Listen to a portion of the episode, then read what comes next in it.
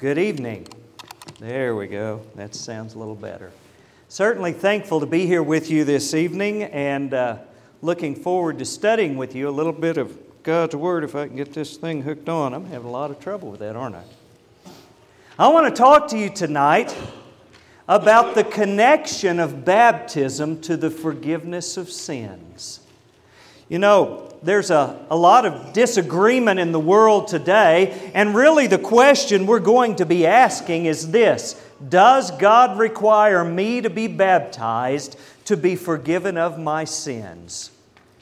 Is that an option? Is that something I can do if I want to do and not if I don't? Is that something that I should do and it's a good idea to do, but you know, there, you don't necessarily have to do it. Is it something that if I choose not to do it, that God will not me? What is the teaching of the Bible on this subject?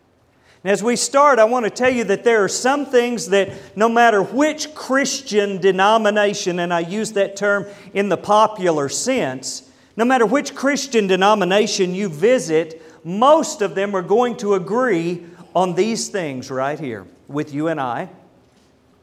They agree that salvation requires belief. Almost no one says God's going to save people who deny He exists. Now, I can't say no one because there is a group of people that says God's just saving everybody anyway. But almost nobody would say God's saving everyone. Almost everyone would agree that to be right with God requires some measure of repentance. It requires you to at least acknowledge that God is the Son, or Jesus Christ is the Son of the living God, and allow that to change your life in some way. Almost no one will say that you can deny Jesus Christ with your lips and be right with God because they know Jesus said, If you deny me before men, I'll deny you before my Father in heaven. You know, there is agreement in almost every religious group in Amarillo, Texas, on these things right here.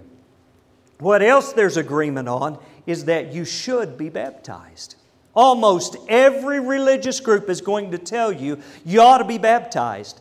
In fact, most every religious group has baptismals or baptistries, as we call them, in their buildings. Some of them have them right out in the foyers. Almost every group schedules times for baptism. If you go visit one of these great big churches here in town, you'll go in and start looking through their literature. One of the pamphlets you're going to find in every one of them is Hey, I want to be baptized. What's the process for that? because that's a common part of Christianity. What I want to say, though, and talk to you tonight about is what we disagree on.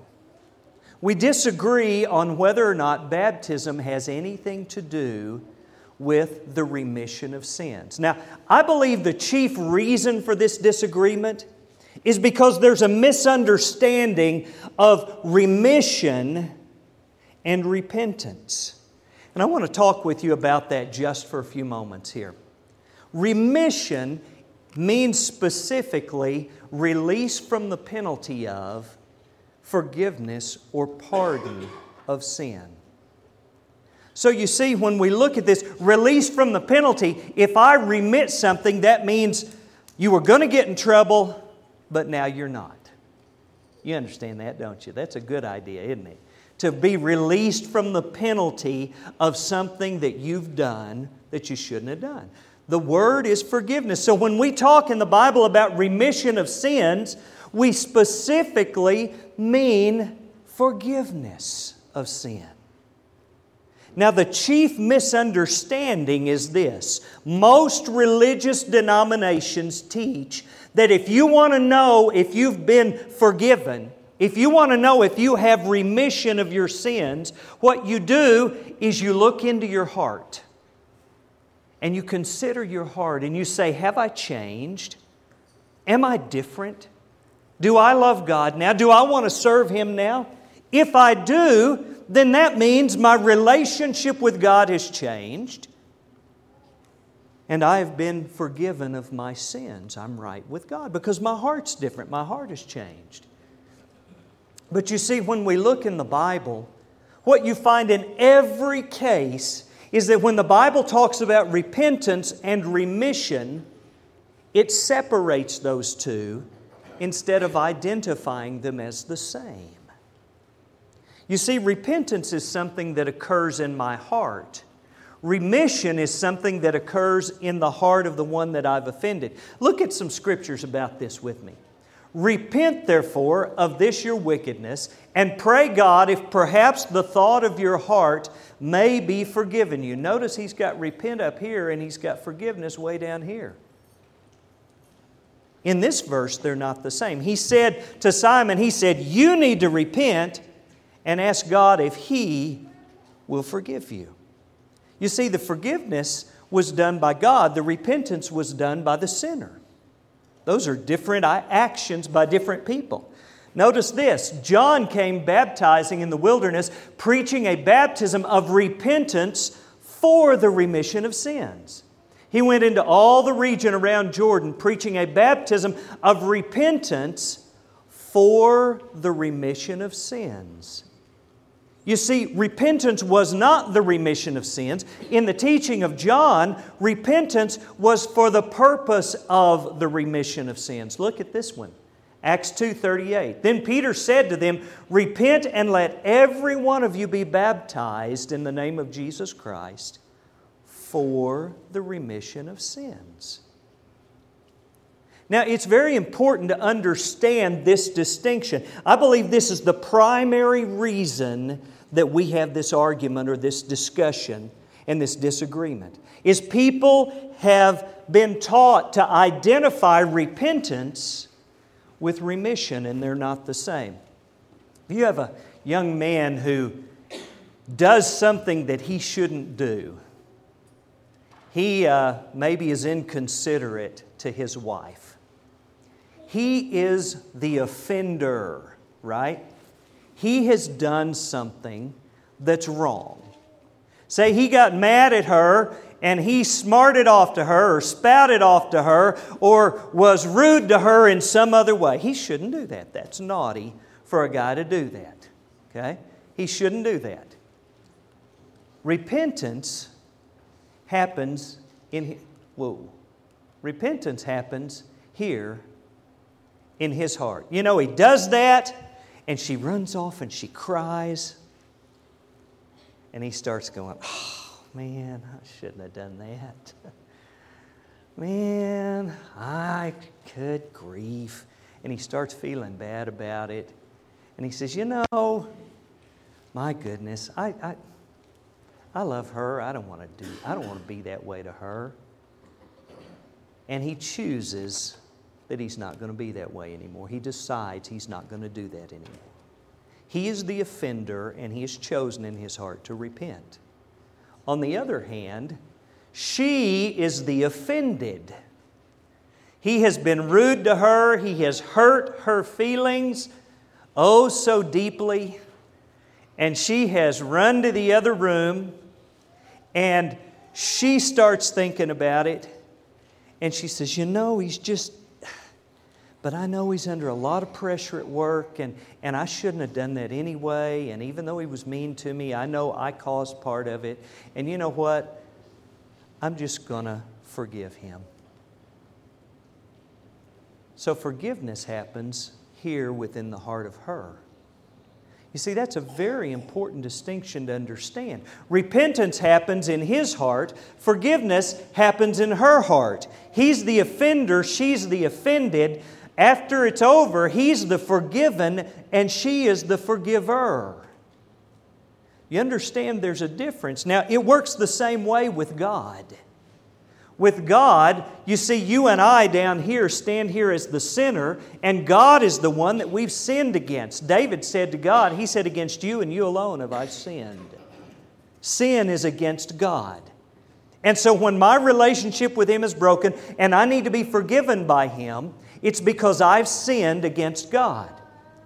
Now, it works the same way in our life. In your life, God commands you to repent and be baptized for the remission of your sins. So, where does repentance happen? If you were to look up here at this chart, where would you put repentance?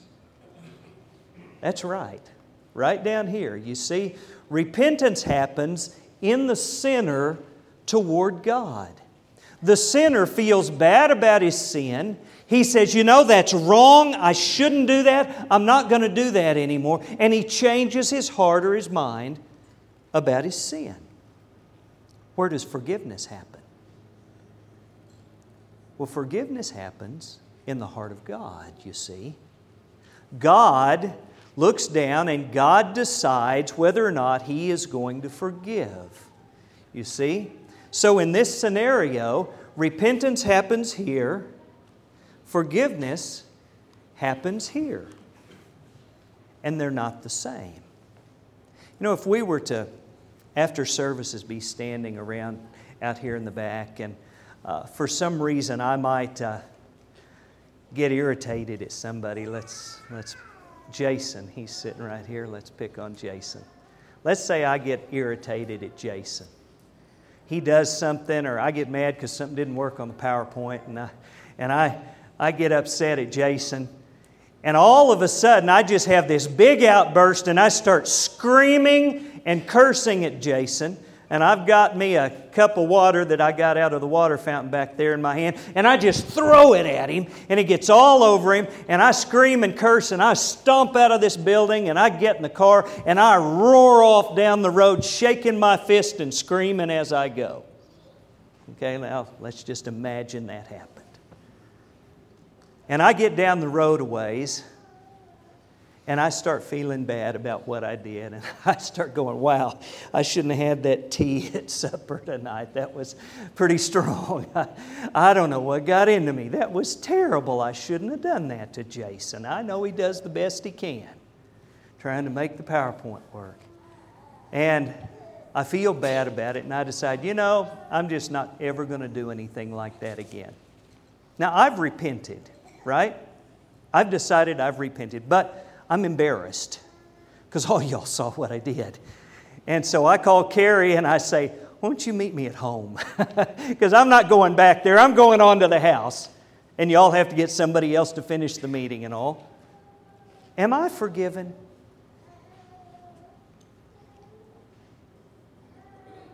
Well, I changed my heart. I would never do it again. Does that mean I'm forgiven? A few weeks later, Carrie and Cheryl are in town. They visit, and Carrie says, Hey, we need to visit about something. And I go, Oh, it's good, it's good. Everything's good, everything's fine.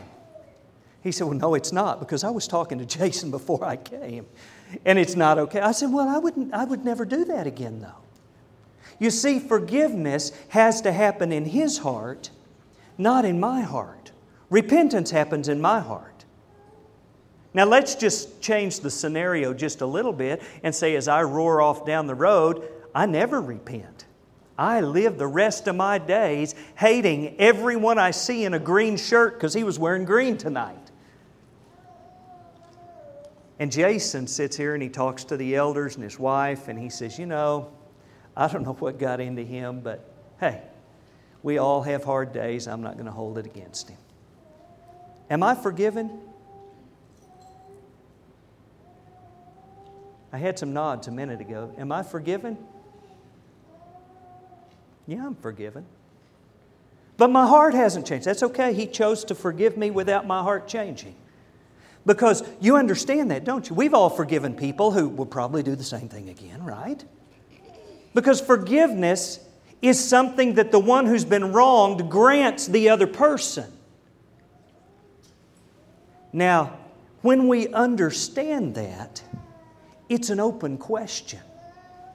Maybe Kerry comes to me in town and he says, Listen, Mike, you need to come back out to Amarillo and you need to sit down with Jason and you need to visit with him and you need to ask his forgiveness. And if you'll do that and buy him a new pair of shoes that you ruined with the water, he's going to forgive you. Now, you see, he has every right to lay conditions on me, doesn't he? Because what I've done was wrong. So he lays some conditions for that forgiveness. Now let's go back to our topic of tonight The topic is what does God require of you and I in order for Him to forgive me? Because looking in my heart doesn't fix that. What I have to do now that I know, now that I understand that I need to repent, but forgiveness has to happen in His heart, I can ask this question Did He tell me that I need to be baptized before He'll forgive me? Or did He not tell me that? That seems a pretty simple question now, doesn't it? I want us to look at and consider whether God, in addition to belief and repentance, requires baptism before He will grant forgiveness. And when you talk about this, somebody says, Well, preacher, there are verses in the Bible that talk about us being saved by faith only. So if we're saved by faith only, that means we don't need to be baptized, right? We're saved by faith only. Aren't there verses in the Bible that talk about being saved by faith only? The answer to that is yes, there is. There's one verse in the Bible, just one, that talks about being saved by faith only. You know where that is? This book of James. Let's read it together. And the scripture was fulfilled, which says, Abraham believed God, and it was accounted to him for righteousness. And he was called the friend of God. You see then that a man is justified by works and not by faith only. That's the only verse in the Bible that uses the term faith only. There are no others. And you know what this verse says? It says you're not saved by faith only. You see, the, this passage, what he's talking about in this passage, is your faith being a living faith or a dead faith. You see, Abraham had a living faith. You see, he tells us in this passage that faith without works is a dead faith. But faith with works is a living faith, it's a faith that's alive. Now, I might tell you that I believe that uh, Zane is the best airplane pilot that ever lived. But I promise you this I'm not going to get in an airplane with him. Now, I might think that, but that's faith without works. You see, it's a dead faith, it's a useless, meaningless faith because it doesn't produce any action in my life. What action is, is me saying, I believe he's a good airplane pilot, and I'll show you because I'm going to go get in the airplane and let him fly me somewhere. You see, living faith is an obedient, working faith. Dead faith is a disobedient, non working faith. So when, when this passage talks about Abraham and him being saved not by faith only, what he means is he's not saved by a dead, disobedient, non working faith. What he's saved by is a faith that's alive, right? It's a faith that's going to cause me to do something or live in a certain way or produce a certain result in my life because it's not dead, but rather it is alive. Someone says, well, but there are verses like John 3:16. You know, John 3:16 promises salvation to believers without baptism. Now, we all know John 3:16. For God so loved the world that he gave his only begotten son that whoever believes in him should not perish but have everlasting life. And down in verse 36 of John 3 it says he who believes in the son has everlasting life. Now you read that and somebody says, Listen, preacher, that doesn't say anything about baptism. It doesn't, does it? In fact, you know what else this passage doesn't say anything about? What about repentance? Do you have to repent? Well, as we mentioned before, almost every religious group will tell you you have to repent. You say, but it doesn't mention repentance in this passage. They'll say, well, yeah, but if you believe, you're going to repent. Is that right? Yes, it is right. if you believe you're going to repent. I would ask you this that passage and passages like it, are they speaking about an obedient living faith? Or are they speaking merely about mental assent or mental agreement? A dead faith. When he says you believe in God, is he talking about the kind of belief that's real, that makes you do something and makes you serve him and, and do what he tells you to do? Jesus said, If you love me, keep my commandments. Or is he talking about a dead, disobedient faith, one that goes, Yeah, he's the Son of God. Hallelujah, honk if you love Jesus. Now I'm going to go party tonight. What kind of faith is he talking about? Well, he's talking about the kind of faith that will obey. Did you know the Bible says that the devils also believe and tremble? Did you know Satan believes Jesus is the Son of God? Did you know that? Is he saved? Of course not. Well, why not? Well, because he's in rebellion against God. That's exactly right. And this passage, when it says whoever believes, he's talking about a living belief, a belief that will produce an action in someone's life. Well, what about the passages that talk about faith without works? Because there are verses that say we're saved by faith without works. For instance, this one right here in Romans 3:28. Therefore we conclude that a man is justified by faith apart from the deeds of the law. So this verse says you're saved by faith without deeds of the law. Without obeying the law, you're saved by faith, right? Let's talk about that just for a second. Let me ask you how can law save someone? You see, law can only justify someone on the grounds of innocence. The only way that a law justifies you is if it says you didn't do it, right? That's the way it justifies you. It says you didn't do it. You're not guilty. So you've been justified by the law. And that's the only way that law justifies us. Scripture says this For whoever shall keep the whole law and yet stumble in one point, he is guilty of all. For he who said, Do not commit adultery, also said, Do not murder. Now, if you do not murder, or if you do not commit adultery, but you do murder, you've become a transgressor of the law.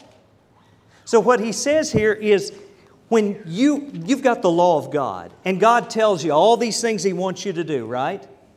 One of the rules is don't kill people. Another rule is don't commit adultery. Now, if you don't commit adultery but you kill somebody, what's the law going to say about you? Well, you're guilty, right? The only function of law is to say you're guilty or you're innocent. Look at this, as if this helps understand when we have law and we commit sin and that law calls us guilty, that's justice, right? Have you ever told a lie? Told something that wasn't true? Yeah, we've got some honest little kids here in the front. Yeah. God says all layers, layers, liars shall have their part in the lake which burns with fire and brimstone. God's law says, let every man speak the truth with his neighbor. Put away lying. Well, let me ask you a question. When you stand before the judge who judges you based on the law, is he going to say you are guilty or is he going to say you are innocent?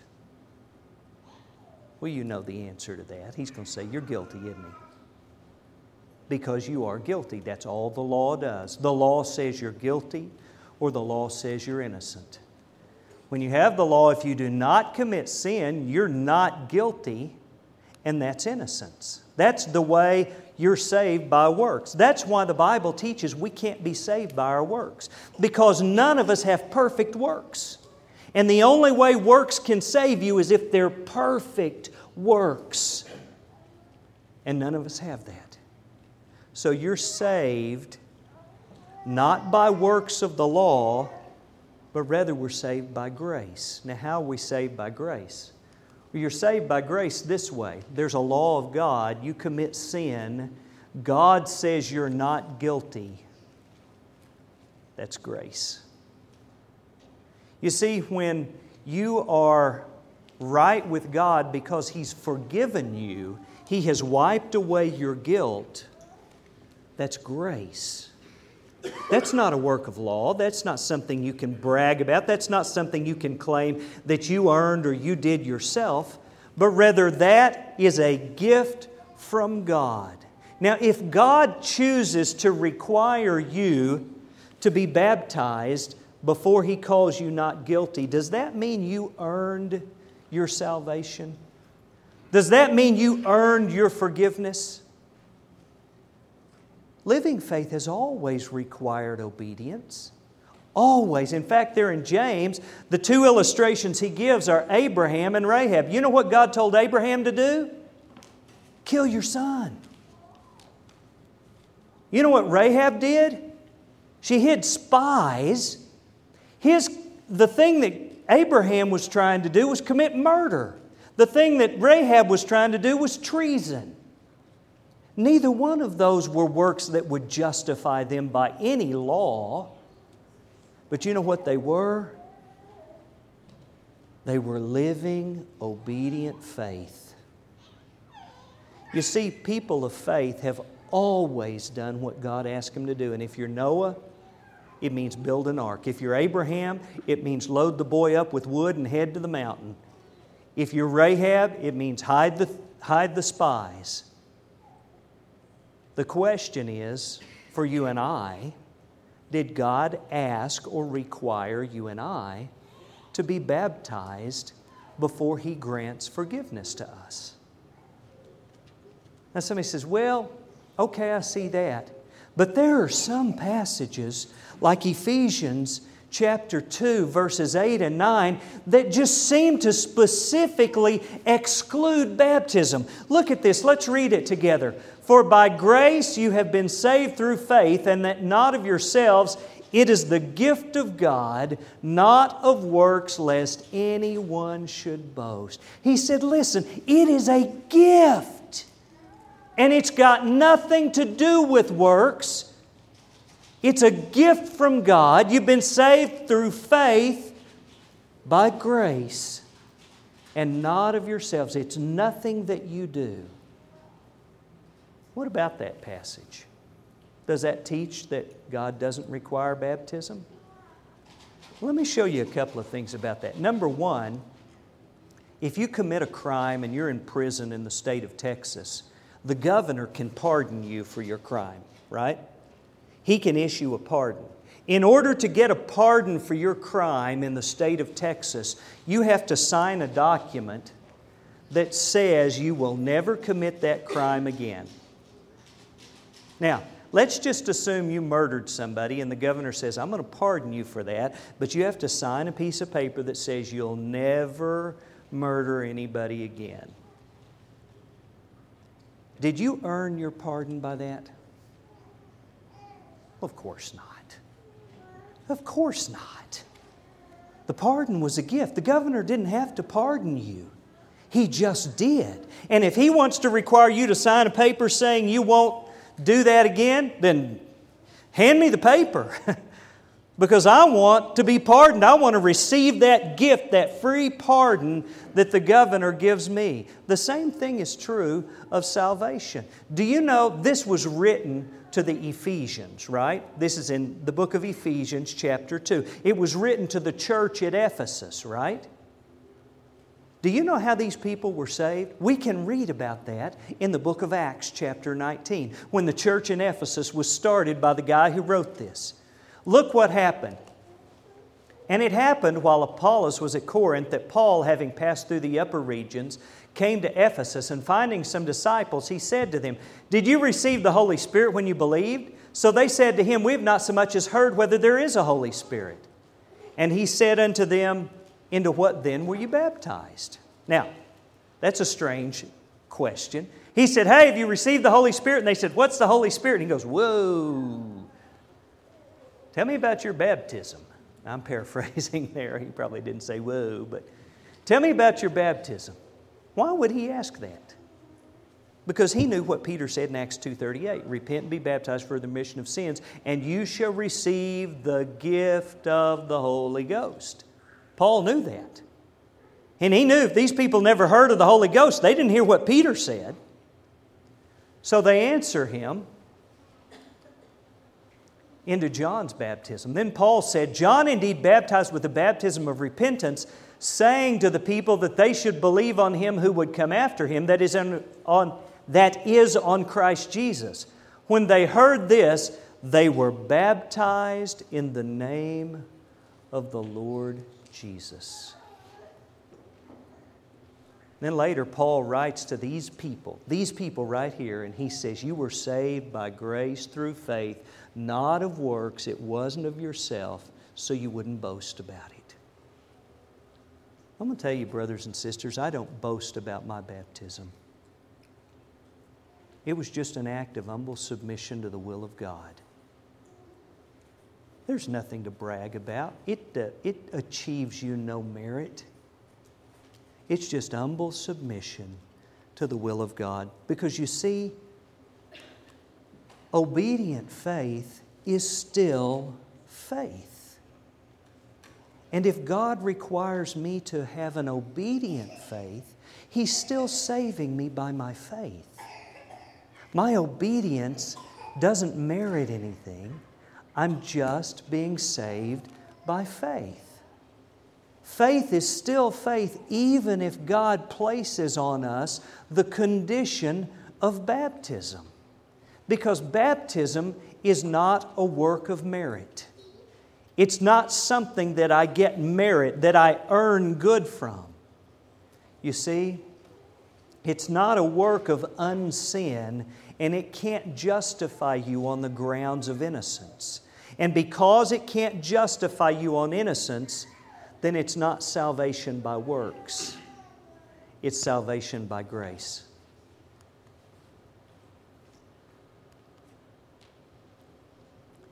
So, we've talked about a lot of the objections. Is baptism required?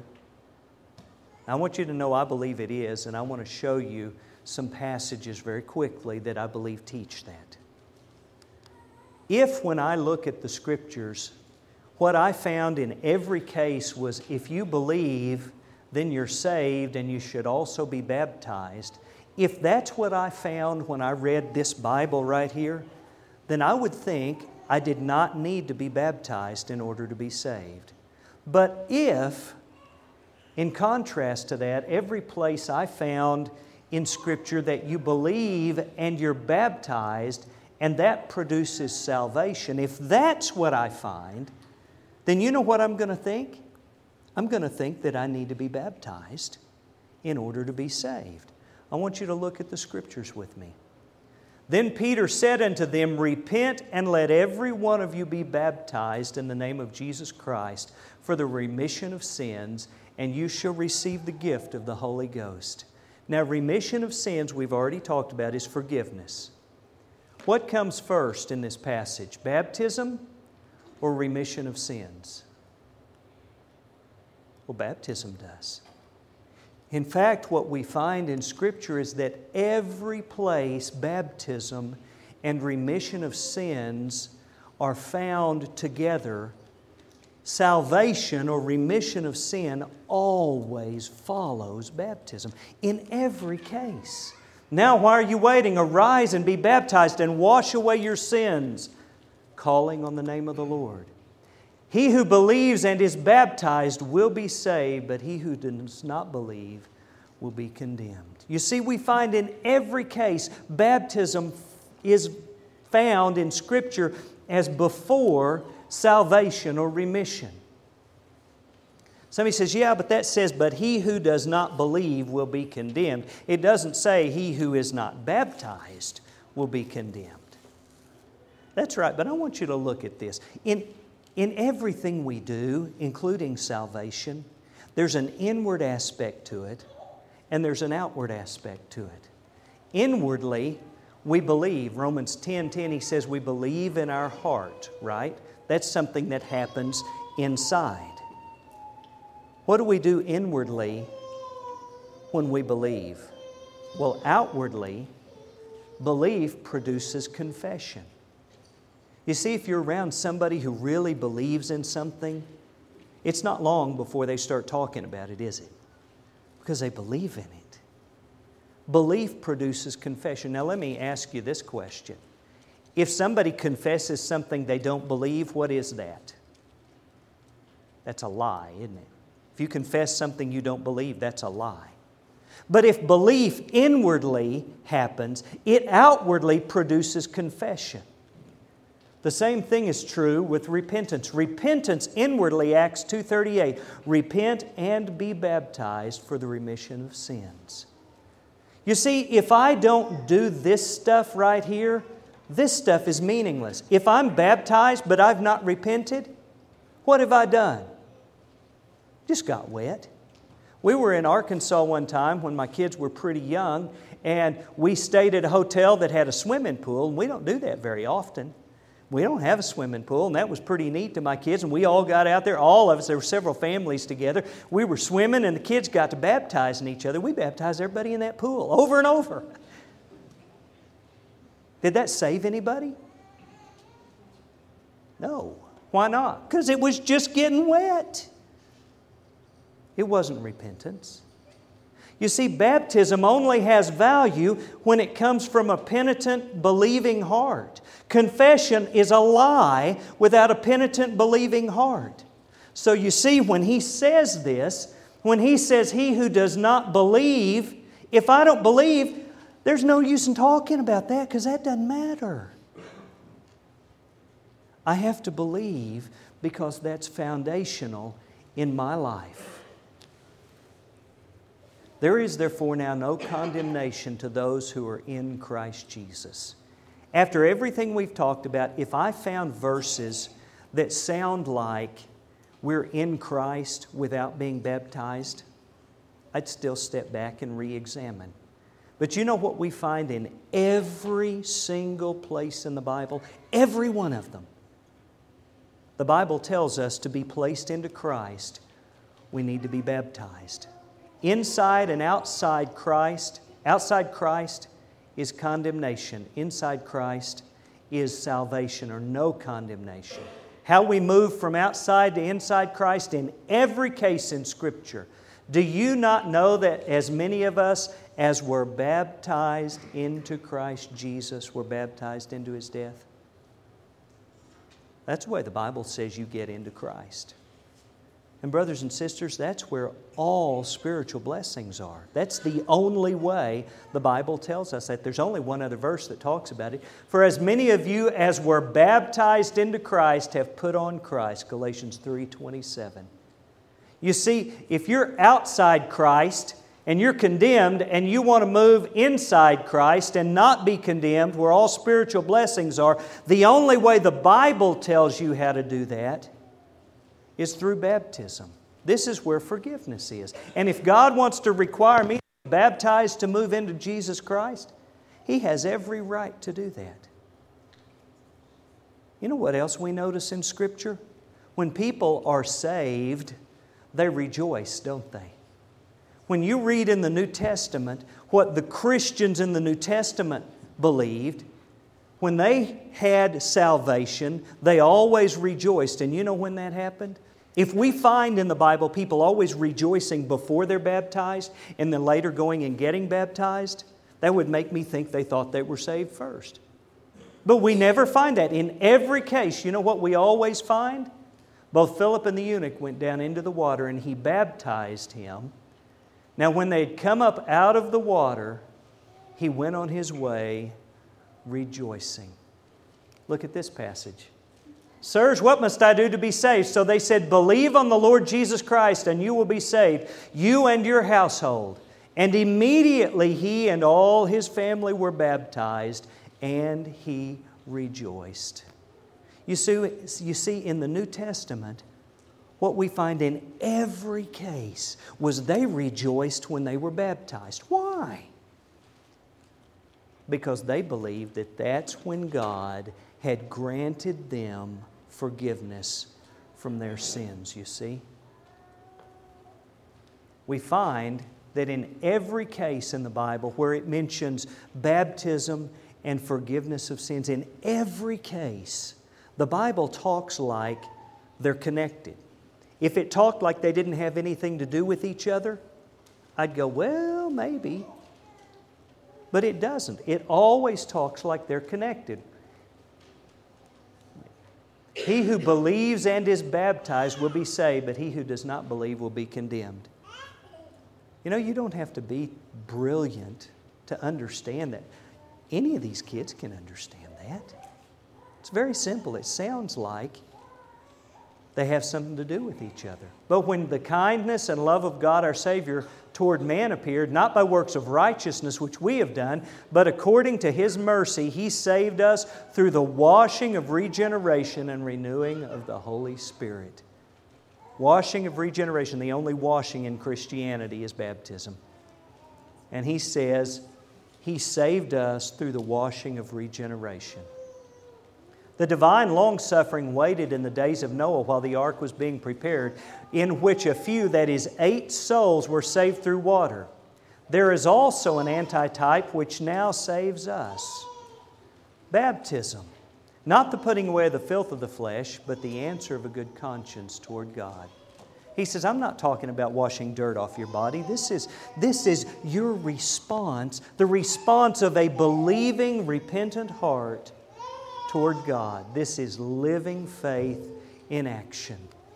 Most assuredly, I say to you, unless one is born of water and the Spirit, he cannot enter the kingdom of God. Now, after reading those verses, does it sound to you like baptism has anything at all to do with being saved?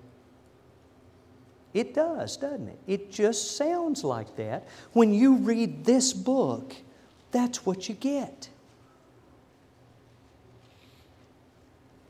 Now, you may be thinking at this point, well, you know, you've talked about a lot of stuff, but you hadn't talked about the biggie yet.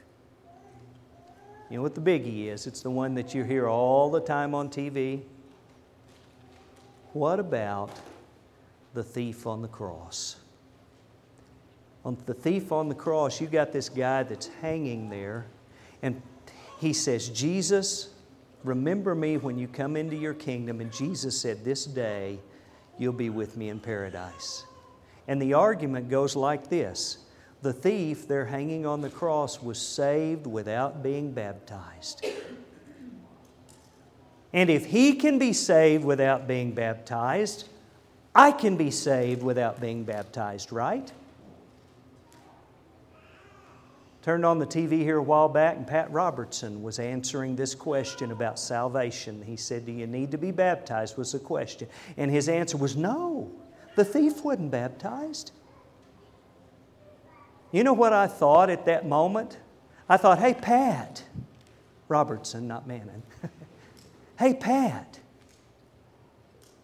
who told you the thief wasn't baptized? How do you know the thief wasn't baptized? Where did you read that in the Bible? Well, you know what the truth is? You don't read that in the Bible. The Bible never says the thief wasn't baptized. Now, I understand if we had, if you want to stay here for another hour, we can talk about the division in the covenants and all that, but I think we're probably about to the end of, of your sitting attention tonight. Let me just ask you this question. We found all of these things right here. We found forgiveness occurs in the heart of God, not in the heart of man. We have found that meeting conditions does not merit or earn salvation. We have found that only innocence would eliminate grace. We have found that baptism is always pictured as preceding salvation. We have found that baptism places us in Christ where all spiritual blessings are. We have found that those in the New Testament always rejoiced after they were baptized. We've found that Scripture always connects baptism with forgiveness of sin. Now, those are the things we've learned from reading this book tonight. And I would ask you, in light of all of those things, would you be willing to bet your soul that the thief wasn't baptized? Would you be willing to bet your soul that because you've got a story in the Bible about a man that it doesn't mention his baptism, that you don't need to do that? I'm going to tell you, I'm not willing to bet my soul on that. I believe the evidence is very, very clear in Scripture that God requires you and I to be baptized to receive forgiveness. So there's only one question that remains tonight, and that question is this Have you been baptized for the forgiveness of your sins? Have you decided someday I'm going to do that, but you haven't done it yet? Have you given yourself completely to Jesus Christ in repentance and belief, and as a result of that, been baptized for the forgiveness of your sins? If you have, I congratulate you and encourage you in living a faithful life. If you have not, I'm going to tell you, you need to do that today. You don't need to postpone that. You don't need to put that off. God will forgive you when you have met the conditions that He laid out for you to receive that forgiveness. If there's anybody here tonight who needs to be baptized into Christ, please come to the front while we stand and sing.